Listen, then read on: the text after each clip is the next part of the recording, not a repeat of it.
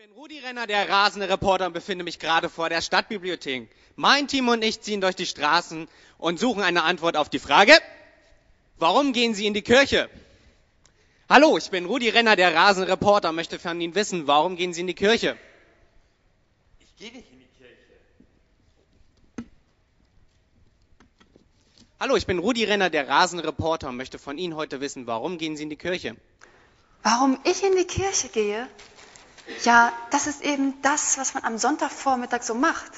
Äh, wirklich? Ja, ich meine, es läuft ja auch um diese Zeit nichts Vernünftiges im Fernsehen. Höchstens Gottesdienstübertragungen. Alles klar, vielen Dank. Hallo, ich bin Rudi Renner, der rasende Reporter und möchte von Ihnen heute wissen, warum gehen Sie in die Kirche? Ah, lieber junger Freund, der Grund, warum ich jede Woche in die Kirche gehe, ist, ähm, ich suche meine Traumfrau.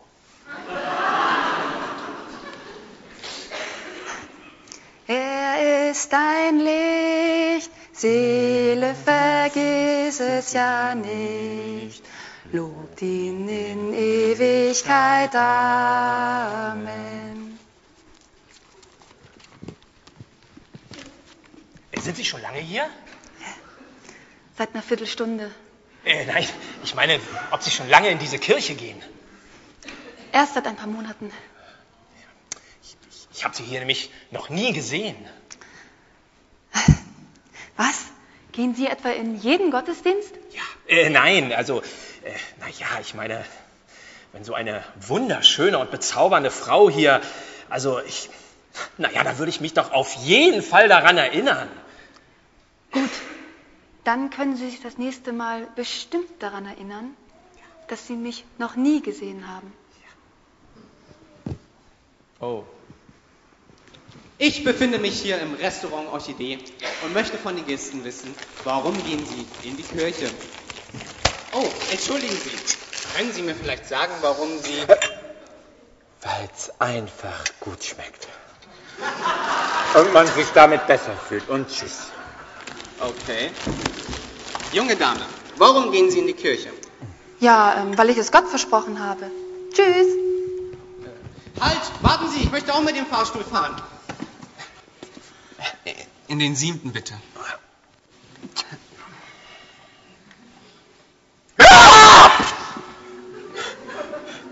Was war das? Der Fahrstuhl ist stecken geblieben. Äh, in ähm, welchem Stockwerk sind wir denn? Irgendwo zwischen dem dritten und vierten, glaube ich. Lassen Sie mich raus. Was? Lassen Sie mich bitte hier raus. Junger Mann, nur beruhigen Sie sich mal. Es wird bestimmt in wenigen Minuten weitergehen. Nein, Sie verstehen mich nicht. Ich bin extremer Klaustrophobiker. Hat jemand äh, ein Handy dabei? Äh, äh, nein. Irgend sowas wie eine Notsprechanlage? Was ist mit einem Brecheisen? Hat jemand das dabei? Äh, ich hab, ich hab einen Kugelschreiber. Ich habe eine Nagelfeile. Ich habe einen Wagenheber. Wo? Im Auto.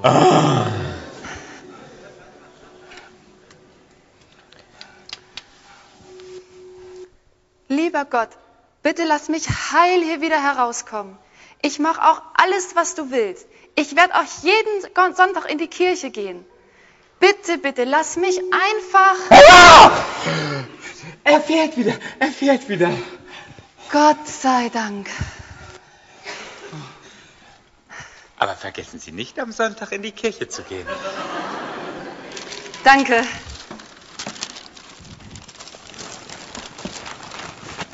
Ich befinde mich hier in der Fußgängerzone und möchte von den Passanten wissen, warum sie. Oh, äh, haben Sie ein bisschen Zeit für mich? Warum gehen Sie in die Kirche?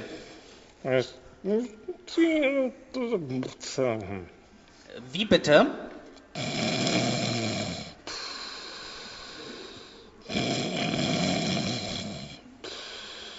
Ich verstehe, vielen Dank.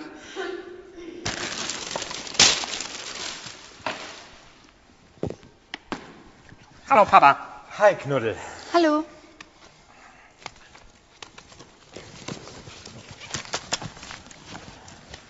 Ja? Hallo, ich bin Rudi Renner, der Rasenreporter, möchte von Ihnen wissen, warum gehen Sie in die Kirche?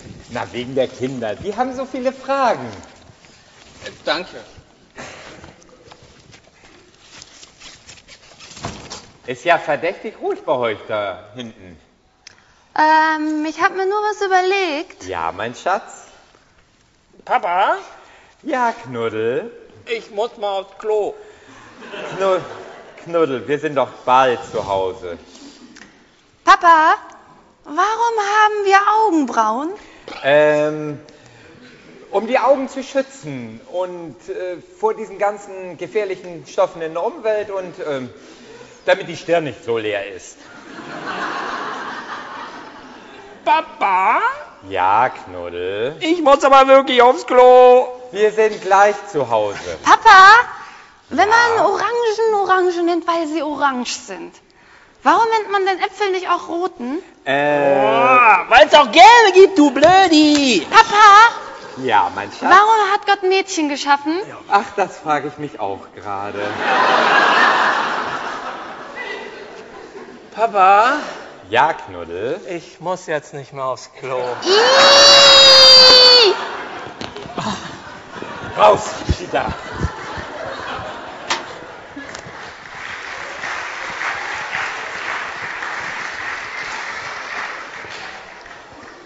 Hallo. Heute ist ein wunderschöner Sommertag und ich stehe im Herzen unseres Stadtparks. Und ich möchte von den Leuten wissen, warum gehen sie in die Kirche? Hallo, ich bin Rudi Renner, der Rasenreporter. Warum gehen Sie in die Kirche? Bitte? Warum gehen Sie in die Kirche? Na, wegen dem Häkelkreis. Super. Und du, warum gehst du in die Kirche? Mama und Papa sagen, ich muss dahin. Hallo, ich bin Rudi Renner, der Rasenreporter. Warum gehen Sie in die Kirche? Herr Brüderchen, hat meine Frau gesagt, ist gut für mich.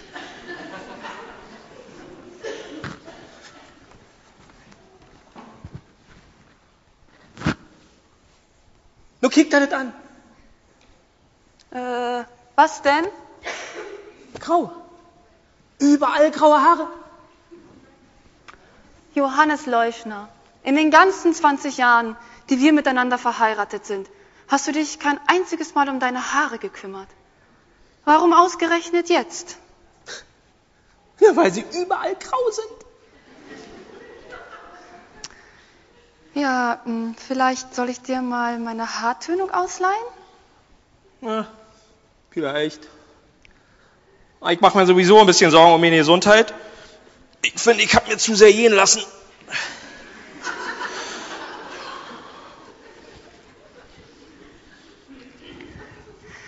Vielleicht äh, sollten wir ja mal was Neues ausprobieren, damit du auf andere Gedanken kommst. Einem Verein beitreten oder so. Na, vielleicht. Mir ist sowieso immer irgendwie langweilig. Ich habe keinen Bock mehr auf meinen Job. Keinen Bock mehr auf unsere Freunde. Ich habe keinen Bock mehr auf diese blöde Bowling. Ich habe keinen Bock mehr auf Sex. Ich habe damit nichts mehr, was mir wirklich Spaß macht. Warum verkaufen wir nicht einfach unser Mercedes und kaufen uns einen knallroten Sportwagen? So wie die Höllers von nebenan. Den scheint's geholfen zu haben. Vielleicht. Ah, der Höller, der hat seine Alte betrogen. Vielleicht sollten wir ja mal Sonntag in die Kirche gehen. Hallo, wir stellen Ihnen die, heute die K-Frage. Warum gehen Sie in die Kirche? Tu ich doch gar nicht. Ich auch nicht. Ich auch nicht. Bitte entschuldigen Sie, können Sie mir verraten, warum Sie in die Kirche gehen? Nein. Oh, Entschuldigung.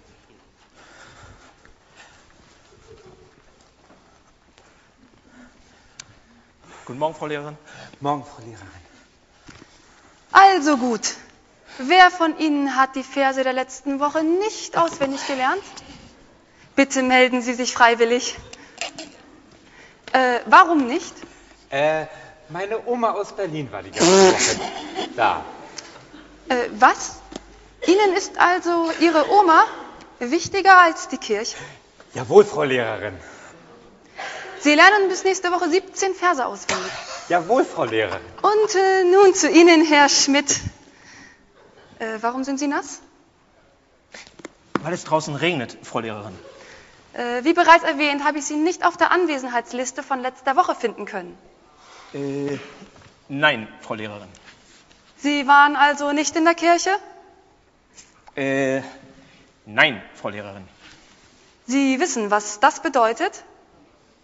Äh, nein, Frau Lehrerin.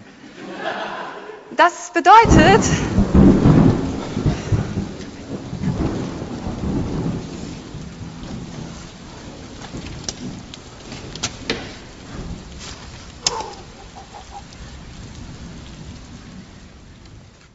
Der Regen wird langsam etwas stärker und stehe hier vor der wunderschönen Kirche der St. Andreas Gemeinde. Die Gründe, warum die Menschen in die Kirche gehen, sind alle sehr verschieden. Aber eine Motivation steckt hinter allem. Die Angst. Die Angst, allein zu sein. Die Angst, zu scheitern. Die Angst nach dem Tod, vielleicht an einem unangenehmen, warmen Ort zu landen, wenn man nicht so lebt, wie es der alte Mann da oben gerne hätte. Aber sollten die Ängste, die wir als Kinder hatten, uns auch als Erwachsene weiterhin beeinflussen? Lassen Sie mich zum Schluss die Bibel zitieren. Als ich ein Kind war, verhielt ich mich wie ein Kind. Als ich älter wurde, ließ ich das kindische Verhalten hinter mir. Das war's heute live von der St. Andreas Gemeinde. Ich bin Ihr Rudi Renner. Guten Tag. Ich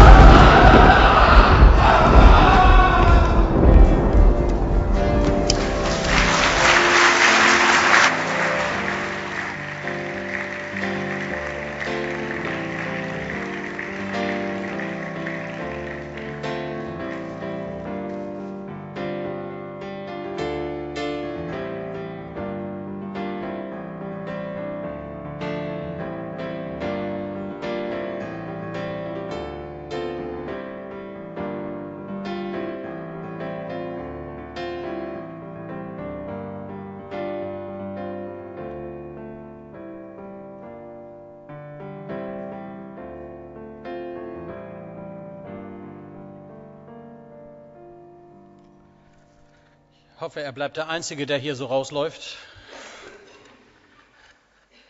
Interessante Frage, die sich vielleicht auch mal lohnt, Leuten zu stellen, die immer wieder in die Kirche, die Kirche sagt man glaube ich auch nur in Bremen, ne? also in die Kirche kommen. Warum bist du überhaupt hier? Warum gehst du in die Kirche? Vielleicht sogar Sonntag für Sonntag, was in den Augen von vielen Zeitgenossen ja schon extrem ist. Warum sollte man in die Kirche gehen? Ich weiß nicht und kann das nicht abschätzen, warum jeder Einzelne hier ist. Die Frage kann sich ja auch nur jeder selber beantworten. Aber wichtig nachzufragen finde ich schon. Man muss ja manchmal auch das, was man vielleicht sogar aus Gewohnheit tut, immer mal wieder hinterfragen lassen, was suche ich denn da eigentlich in der Kirche? Oder was erhoffe ich mir? Oder warum komme ich wieder? Warum bringe ich vielleicht sogar Leute mit? Vielleicht sind sie heute unser Gast und man hat sie eingeladen und jetzt sind sie da und wundern sich schon die ganze Zeit, was das hier alles soll. Es geht in diesen Wochen um einen ganz zentralen Bibelvers, von dem mal einer gesagt hat, das ist die ganze Bibel in einem Satz. Dieser Bibelvers Johannes 3, Vers 16, von dem auch die Aktion 3.16 ihren Namen hat, Zahlen der Hoffnung, und ich möchte diesen Vers sehr bewusst auch heute Morgen wieder lesen, hören. Vielleicht sind Sie zum ersten Mal da. Und wenn ihr schon die ganze Zeit dabei wart, dann ist es gut, uns das wieder in Erinnerung zu rufen, worum es denn eigentlich geht. Johannes 3, Vers 16. Denn Gott hat die Welt so sehr geliebt, dass er seinen einzigen Sohn hingab, damit jeder, der an ihn glaubt, nicht verloren geht, nicht zugrunde geht, sondern das ewige Leben hat. Ich möchte mit uns bieten.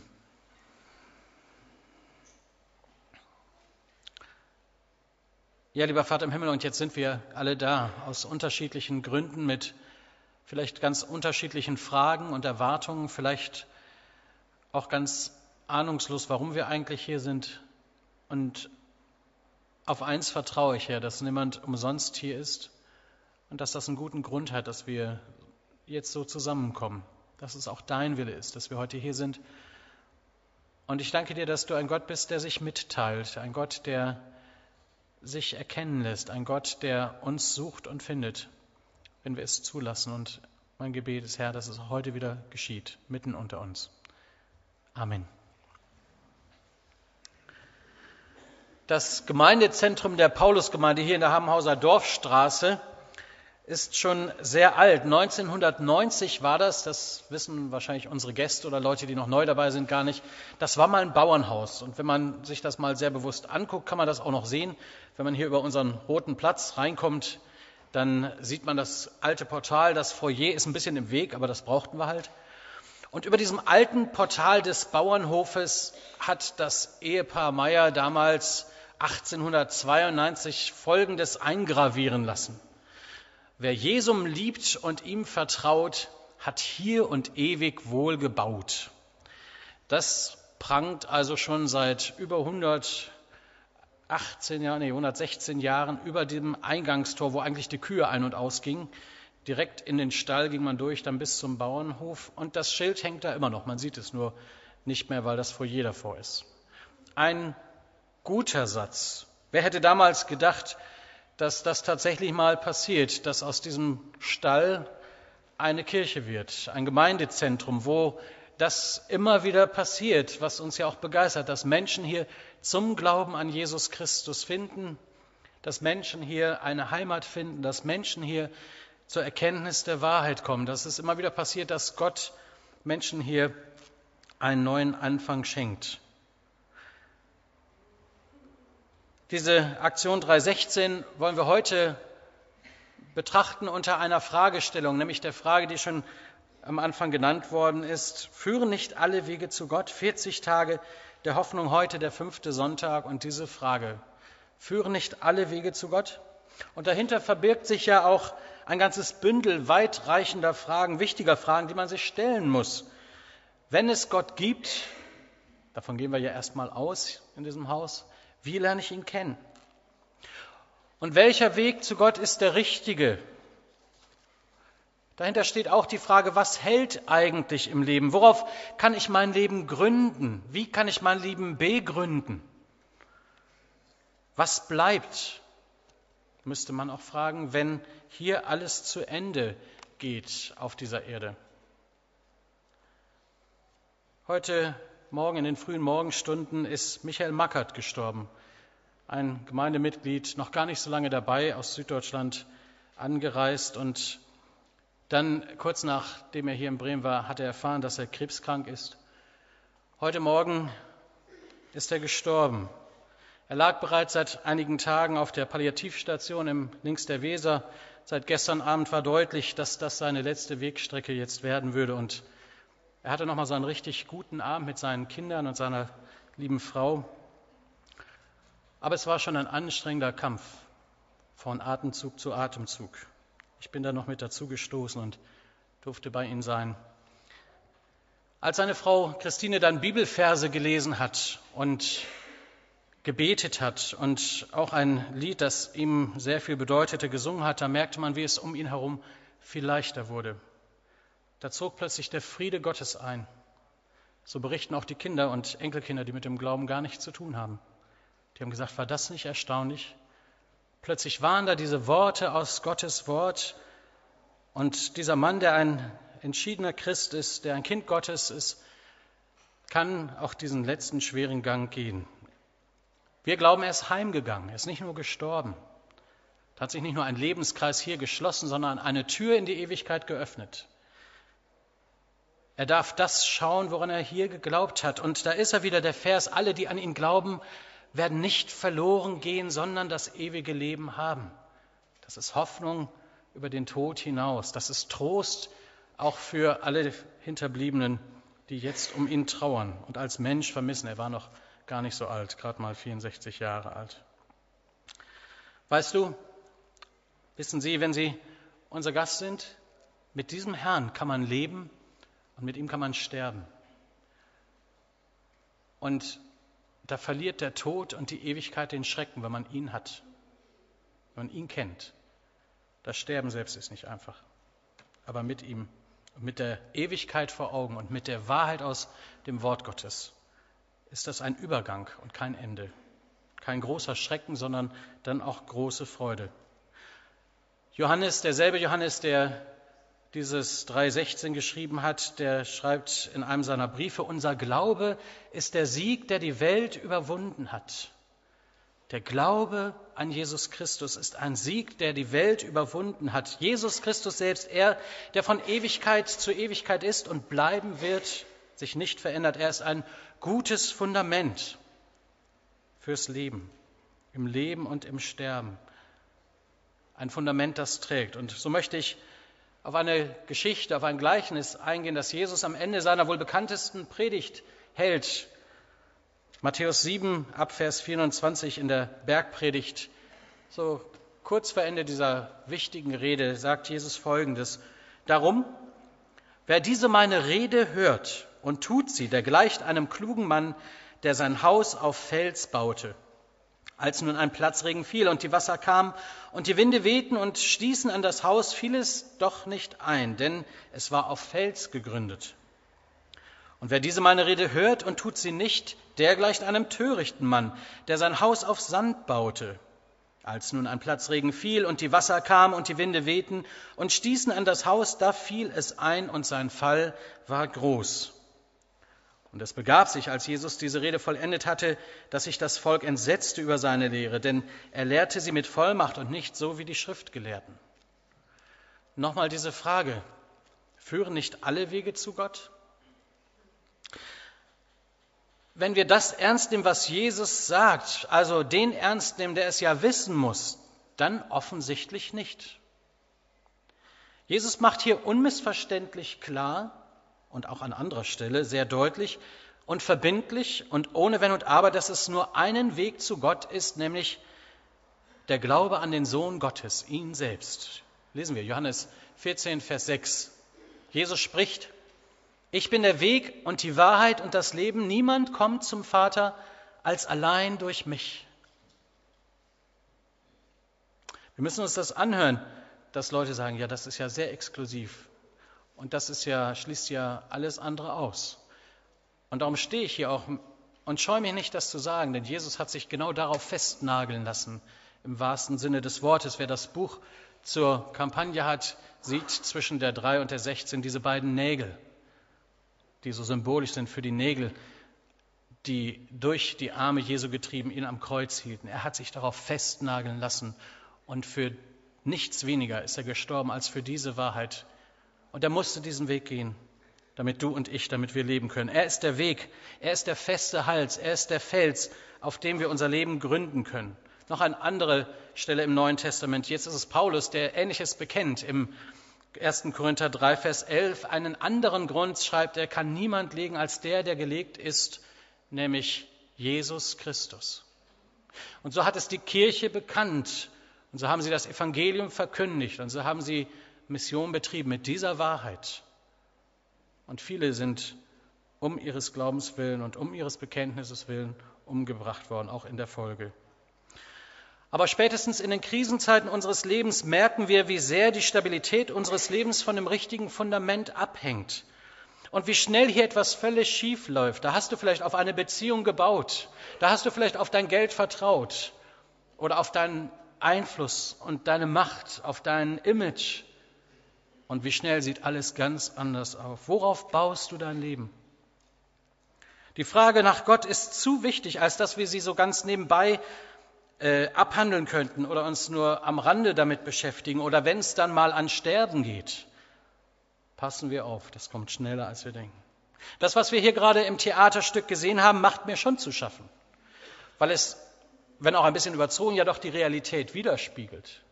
Da gehen Menschen an dem Wichtigsten vorbei. Vielleicht mit gutem Grund suchen sie Gott nicht mehr in der Kirche. Da hat auch Kirche dran gearbeitet, dass das so ist.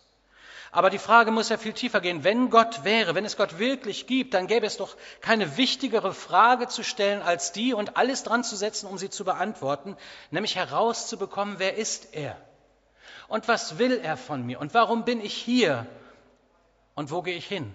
Die Fragen, die auch in der Philosophie und in, zu allen Zeiten gestellt wurden. Gäbe es aber dann, darf ich an dieser Stelle auch fragen, ein größeres Unglück, als ihn nicht zu kennen? Der der Schöpfer aller Dinge ist, der der Ursachgeber aller, alles Seins ist? Aber es wurde ja deutlich, genau das passiert hier. Die Leute glauben an alles und können an, sind von vielen Dingen überzeugt, die völlig durchgeknallt sind. Keine Theorie ist verrückt genug, um nicht doch irgendwelche Anhänger zu finden. Es scheint viel leichter zu sein, einen Kupferarmband am Handgelenk zu haben oder vor Steinen niederzuknien oder sich in irgendeiner Weise zum Affen zu machen, als den lebendigen Gott zu suchen und sich mit ihm zu beschäftigen und in die Kirche zu gehen. Für viele Leute ist ein Buddha viel näher und angesagter, den kann man sich ja auch äh, hin und her drehen, wie man will. Aber wer ist Buddha? Und die Frage sei erlaubt, führt sein Weg zu Gott? Heute ist alles möglich. Altvertraute Grenzen fallen, Werte, die wir für zeitlos hielten, sie gelten nicht mehr. Und vieles geht in dieser Welt drunter und drüber, auch infolge dessen. Die Menschen kommen mir zunehmend orientierungsloser, unbehauster vor, hin und her getrieben. Ich habe manchmal den Eindruck, wir leben alle in einem großen Hamsterrad und alle sind unterwegs und trampeln, aber es geht immer nur in Runde und es geht nicht voran und viele Menschen sterben so. Was man Zeitgeist nennt, was dran ist oder was man denkt oder was man glaubt. Sie verlassen den guten Geist Gottes, sie wenden sich ab von der Wahrheit, von dem, der sagt, ich bin die Wahrheit. Und die Kirche, die nimmt das wahr und fühlt sich auch hilflos. Vielleicht hat ja auch die Kirchenlehre, also die vielen leeren Stühle in den Kirchen, die ja als Symbole einer vergangenen Erweckungs- und Missionierungszeit, die leeren Stühle repräsentativ für das, was auch in der Kirche an Lehre jetzt mit H verloren gegangen ist, dass das Wort Gottes eben nicht mehr gepredigt wird dass alles möglich ist, aber die Wahrheit nicht verkündigt wird. Dass die Leute auch über Jesus Christus so ihre eigenen Gedanken sich machen, anstatt das zu nehmen, was er uns sagt über sich. Viele Christen resignieren auf dem Weg, beziehen auch selber keine Stellung mehr, trauen sich nicht mehr wirklich zu sagen, woran sie glauben. Wo sind denn Nachfolger Gottes, die aufstehen, die sich nicht unterkriegen lassen, die Ja und Nein sagen? die das Wort Gottes für ihr Leben hochhalten und sich dazu bekennen und danach leben, weil das wird gesehen in dieser Welt. Viel Schnacken ist da auch nicht so wichtig. Ja, es gibt viele unterschiedliche Möglichkeiten zu leben, genauso wie es unterschiedliche Wege gibt, um einen Kartoffelsalat oder Nudelsalat zuzubereiten. Und es gibt, das habe ich mir sagen lassen, bei mir war es immer so, dass die Lehrer kein Verständnis für meine Lösung hatten, aber es gibt viele unterschiedliche Rechenwege, um zu dem gleichen Ergebnis zu kommen. Gibt es auch. Es gibt viele unterschiedliche Wege, an ein Ziel zu kommen. Und Jürgen hat schon gesagt, viele Wege führen nach Rom. Aber es gibt nur einen Weg zu Gott. Und das sage ich heute Morgen auch auf die Gefahr hin, dass sich das ärgert, ganz deutlich. Weil daran macht sich dein Leben und deine Ewigkeit fest. Führen alle Wege zu Gott? Man fühlt sich seltsam fremd in dieser Welt. Aber darum rede ich ja auch darüber und darf es bekennen in die sichtbare und unsichtbare Welt hinein. Jesus ist der Weg zu Gott. Christen haben das zu allen Zeiten besungen, auch von diesem Fundament gesungen. Herr Jesus, Grundstein der Gemeinde, von Ewigkeit bist du gelegt. Oder wir haben es im ersten Gottesdienst gesungen, Stern, auf den ich schaue, Fels, auf dem ich stehe. Wir singen dieses Lied, Jesus, wir sehen auf dich, du hast Worte des ewigen Lebens. Jesus, wir warten auf dich, Du wirst kommen nach deiner Verheißung. Und auch die Bekenntnisse, die wir schon in unserer Lobpreiszeit eben miteinander gesungen haben, deuten davon, wir haben einen festen Fels, auf dem wir stehen. Wir sind, selbst wenn es stürmisch um uns herum geht, als Kinder Gottes im Auge des Sturms ge geschützt und bewahrt. Gott ist da. Jesus Christus, er ist das Fundament unseres Lebens. Das bekennen wir heute hier. Und um das zu unterstreichen, erzählt Jesus am Ende der Bergpredigt diese Verse, sagt es nochmal. Das Bild, das er hier ver verhandelt, ist ja sehr deutlich. Das verstehen die Kinder und das verstehen die Erwachsenen. Das kann verstanden werden. Er predigt, die Leute hören zu, Dann ist der Gottesdienst zu Ende und dann sagt er, wer diese meine Rede hört, vielleicht blenden wir es nochmal ein, Matthäus 7, wer diese meine Rede hört und das tut, der ist klug. Der ist wie einer, der auf festen Grund gebaut hat, der kommt durch. Aber wer jetzt nur gehört hat und es nicht tut, und das erleben wir ja auch immer wieder, auch in unseren Gottesdiensten, viele, die hören, aber es nicht glauben, es nicht tun, die bezeichnet Jesus als dumm, als töricht. Du baust dein Haus auf Sand. Und wenn der Regen kommt und die Winde wehen, dann ist alles vorbei, dann ist sein Fall groß. Wisst ihr, das wünsche ich dir, das wünsche ich Ihnen, wenn Sie unser Gast sind, so von ganzem Herzen, dass Sie dem klugen Mann gleichen und nicht dem dummen. Das geht auch uns was an, die wir schon lange unterwegs sind, wo Jesus geredet hat, gesprochen hat und er fordert deinen Gehorsam. Er fordert dein, deine Nachfolge, er fordert dein Ja zu sein wegen und ein Nein zu all den krummen Wegen und zu all dem, was dich runterzieht und was deinen Fall groß machen wird. Ich wünsche uns allen, dass wir Jesus kennenlernen und dann Unglaubliches erfahren. Er ist wirklich der, der er vorgibt zu sein. Er ist der Weg zu Gott. Er ist der Fels, der unserem Leben einen sicheren Halt gibt. Was bedeutet das?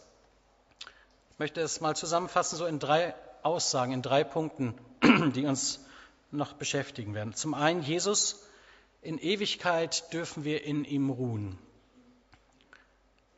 So im Gegenwart des Todes heute Nacht war das für mich ein Geschenk, das nochmal so miterleben zu dürfen. Gott gibt seinen Sohn, damit alle, die an ihn glauben, nicht verloren gehen, sondern ewiges Leben haben. Was Jesus für uns am Kreuz getan hat, das war vollkommen, ist abgeschlossen. Er sitzt zur Rechten, es ist vollbracht und nie wieder muss solch ein Opfer nötig werden. Was bedeutet das, dass wir damit mit dieser Botschaft zur Ruhe kommen können, zum Frieden finden, den wir doch so dringend nötig haben? Eines der schönsten biblischen Worte im Neuen Testament für Kinder Gottes, für das Volk Gottes steht im Hebräerbrief, Kapitel 4, Vers 9 bis 10. Da heißt es, es ist noch eine Ruhe vorhanden für das Volk Gottes. Denn wer zu Gottes Ruhe gekommen ist, der ruht auch von seinen Werken, so wie Gott von den Seinen.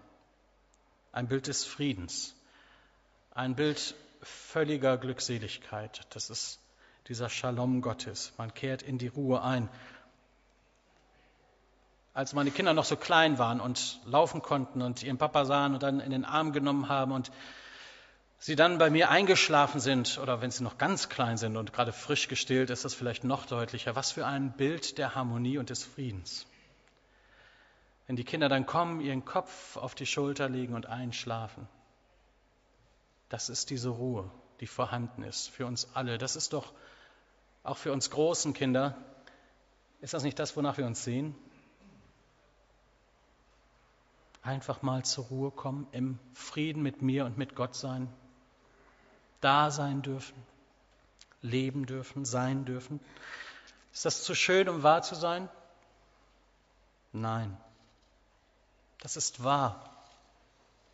Der Glaube an Jesus, an unseren Retter, ist auch immer ein ruhender Glaube. Da, wie es Augustinus einmal sagte, ruhelos ist mein Herz, o oh Gott, bis es Ruhe findet in dir, der alte Kirchenvater. Das hat er begriffen.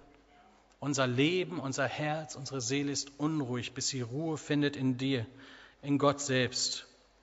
John Patton war Anfang des 19. Jahrhunderts Missionar auf den neuen Hybriden. Ich habe seine Biografie gelesen und war sehr, sehr beeindruckt von dem, was da war. Es ist ja ein wahnsinniges Unterfangen gewesen für die meisten, die kamen da nicht lebend wieder raus.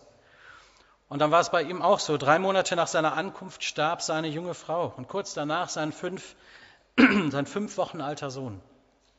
Und dann war er da ganz allein.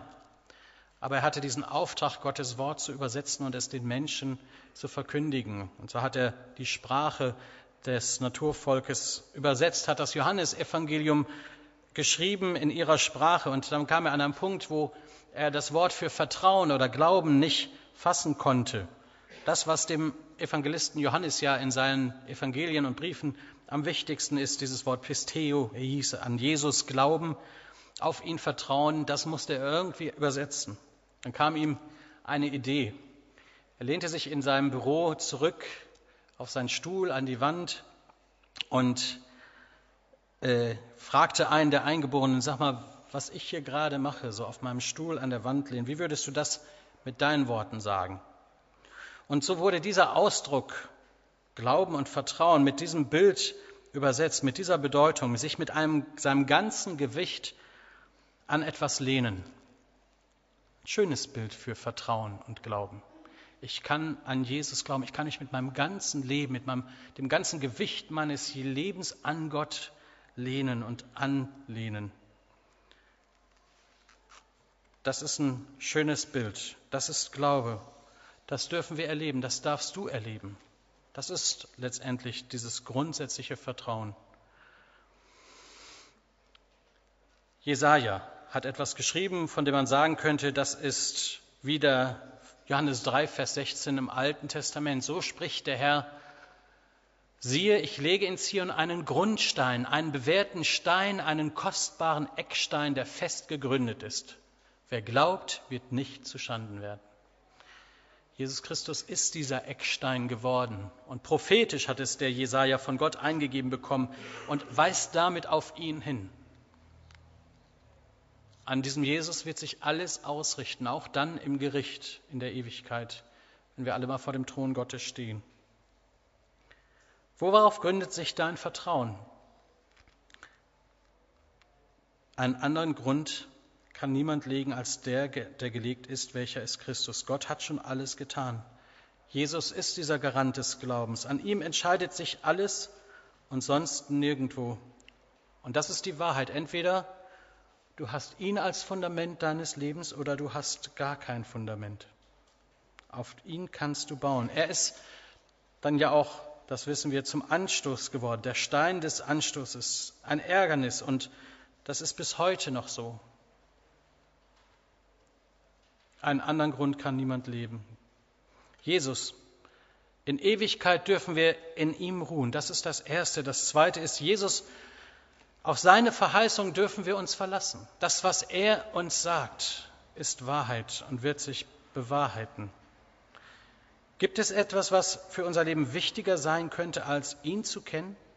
Wenn er das Fundament, der Fels unseres Lebens ist, dann wird meine Entscheidung immer wieder für ihn ausfallen. Und dann wird mein Leben zeigen, ob ich ihm wirklich vertraue.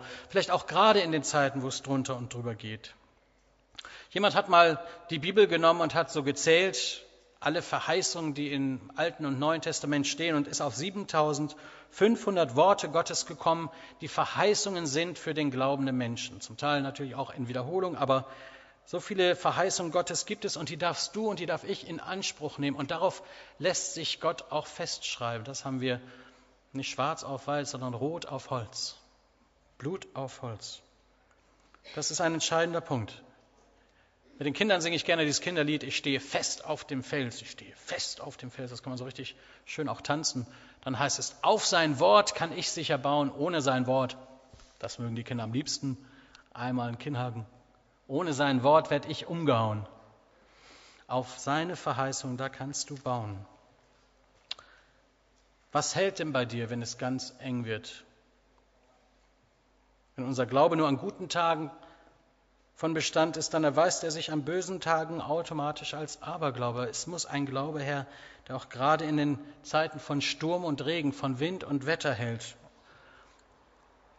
Ein Fundament, auf dem wir unser ganzes Lebenskonzept bauen können. Das möchte Gott sein, denn Gott steht zu seinem Wort, zu seinen Verheißungen, zu seinen Zusagen. Er tut das. Niemand wird euch aus meiner Hand reißen, sagt er. Kommt her, ihr mühseligen und beladen, ich will euch Ruhe geben. Er sagt, ich bin bei euch alle Tage. Vielleicht gerade morgen, wenn deine Arbeitswoche beginnt, die jetzt schon vor dir hertickert. Vielleicht gerade morgen, wenn du zum Arzt gehst und die Diagnose deiner ärztlichen Untersuchung bekommst.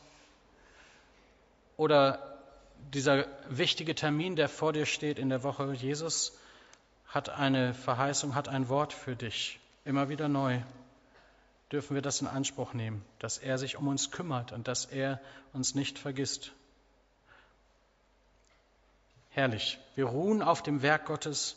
Wir verlassen uns auf die Verheißung Jesu und als letztes, Jesus ergreift die Initiative. Das ist ja auch die Erfahrung, dass wir eben nicht durch Anstrengung und Disziplin uns bei Gott goldene Löffel verdienen oder den Eingang ins Tor der Herrlichkeit. Oft wird das so karikiert, aber das ist es ja eben nicht. Glaube ist immer Reaktion auf das, was Gott getan hat. Jesus kommt, wird Mensch. Er stirbt und wir müssen nur Ja sagen. Glaube ist immer Reaktion auf Gottes Initiative. Und dann beginnt ein Abenteuer des Glaubens. Wenn ich mich darauf einlasse, das macht ja Vertrauen auf. Aber nicht selten stecken wir genau hier fest. Wir fragen so verunsichert und frustriert, woher kommt das oder wie kriege ich einen großen Glauben? Ich habe ihn nicht. Leute kommen manchmal auf mich zu und sagen, ach, deinen Glauben möchte ich haben. Sage ich, nee, tu lieber nicht. Lieber nicht. Nochmal ein Vers, den Jesus hier geprägt hat. Auf einen großen Glauben kommt es nicht an. Selbst wenn euer Glaube so winzig wäre wie ein Senfkorn, sagt er, könntet ihr diesem Maulbeerbaum befehlen, mach dich auf, reiß dich aus dieser Erde und verpflanze dich ins Meer und es würde geschehen. Jesus ist an der Größe unseres Glaubens überhaupt nicht interessiert. Mal ganz abgesehen davon, wer will diese Größe dann bemessen? Und wer will das beurteilen? Das wird schon schwierig. Aber wenn Jesus sagt, ich kann mir nicht vorstellen, wenn du Jesus sagst und sagst, ich kann mir nicht vorstellen, wie ein Baum durch meinen Glauben ins Meer kommen soll und verpflanzt werden sollte, dann denk drüber nach, darum geht es nicht. Jesus will ja auch hier nicht irgendwelche Spielchen und Harry Potter-Einlagen äh, uns abverlangen. Darum geht es überhaupt nicht. Es geht darum, dass wir erwarten, dass was passiert. Epheser 3, Vers 20. Gott aber kann viel mehr tun, als wir ihn, von ihm erbitten oder uns auch nur vorstellen können. So groß ist seine Kraft, die in uns wirkt. Gott ist viel größer und wir schränken ihn oft ein durch unsere geringe Vorstellungskraft, durch unseren kleinen Glauben, halten durch unsere fehlende Erwartung. Wenn wir beten, dann erwarten wir nicht richtig, was das, was passiert. Ich darf euch mit reinnehmen in eine Sache, die hier in diesem Raum vor 14 Tagen stattgefunden hat. Da war ein junger Mann, der war zum ersten Mal im Gottesdienst und ist so richtig von der Liebe Gottes erwischt worden. Das ist bei ihm so tief im Leben gelandet wie nichts anderes vorher. Und er hat bei dem Aufruf, als ich so eingeladen habe, komm zum Glauben, hat er die Hand hochgestreckt. Und danach stand er hier bei mir und wir haben geredet, durften noch miteinander beten und dann sagte er auch, ja, es geht ihm gar nicht gut hat was an der Bandscheibe, hat ein taubes Bein. Und dann war so mein Impuls, Gott ist groß, lass uns mal beten. Haben wir noch einen anderen Bruder aus dem Gebetsteam mit dazugeholt und wir haben gebetet. Und unterm Gebet merkte ich richtig, wie so eine Kraft Gottes durch seine ganzen Rücken geht. Plötzlich war er zehn Zentimeter größer, richtete sich auf, die Schmerzen waren weg. Und letzten Mittwoch traf ich ihn wieder hier in unserer 316-Gruppe. Der sagt, du, ist immer noch gut. Ich bin geheilt. Gott hat ihn angerührt. Gott ist groß. Ich habe das nicht, ganz ehrlich, gar nicht richtig glauben können, aber Gott ist viel größer, als wir erwarten, als wir uns vorstellen können. Und er möchte uns dienen und er tut es immer wieder. So groß ist seine Kraft, die in uns wirkt. Zum Schluss die Frage an dich. Willst du diesen Gott kennenlernen? Kennst du ihn schon so? Hast du schon Ja gesagt? Vielleicht hat Gott schon vor langer Zeit geredet. Es gibt so eine kleine Geschichte, die ich zum Schluss noch erzählen will, von Chuck Swindle, einem Prediger aus den USA. Als er jung verheiratet war, wurde er zum Militär eingezogen. Nicht so, wie er sich das gewünscht hat, nah dran an seiner lieben Frau, sondern 12.000 Kilometer weit entfernt in Asien auf einem amerikanischen Marinestützpunkt. Und das war für ihn nicht einfach. Er war schon Christ und dort mit seinen Moralvorstellungen und mit seinen Werten zu leben, da ging es ganz anders her. Was ihn gerettet hat, war eine kleine Gebets- und Jüngerschaftsgruppe der Navigatoren, die er regelmäßig besucht hat, Bibelkurse, ein Hauskreis. Das hat ihn bewahrt, schreibt er selber, vor Fremdgehen, vor alkoholischen Exzessen und Unmoral in großem Stil. Auf seiner Bude war er mit einem Maat zusammen, der Eddie hieß. Den mochte er sehr, aber der wollte von Jesus nichts wissen. Das war ihm eher suspekt. Dann hat er sich einen Trick einfallen lassen, weil er ja für diesen Bibelkurs so viele Verse auswendig lernen musste, hatte Eddie immer gefragt, ob er ihm abfragen kann. Und somit hat Eddie also die paar hundert Bibelverse gehört und immer wiederholt und abgefragt. Ein grandioser Einfall, kein Bekehrungsversuch, kein Bedrängen. 30 Jahre später bekommt er 1984 einen Anruf. Hier ist Eddie. Chuck, ich bin gerettet. Ich bin jetzt auch ein Kind Gottes. Das hat gewirkt. Frag doch, erinnerst du dich? Du musst doch für dich immer die Bibelverse lesen. Jetzt bin ich auch ein Kind Gottes. Das hat gewirkt. Es hat 30 Jahre gedauert, bis dieses Wort der Verheißung Gottes, bis das Leben Gottes in ihn einkehrte, aber es war nicht zu spät. Die Frage ist an dich, wo stehst du? Lebt dieser Gott schon in dir? Hast du ihn schon eingeladen in dein Leben?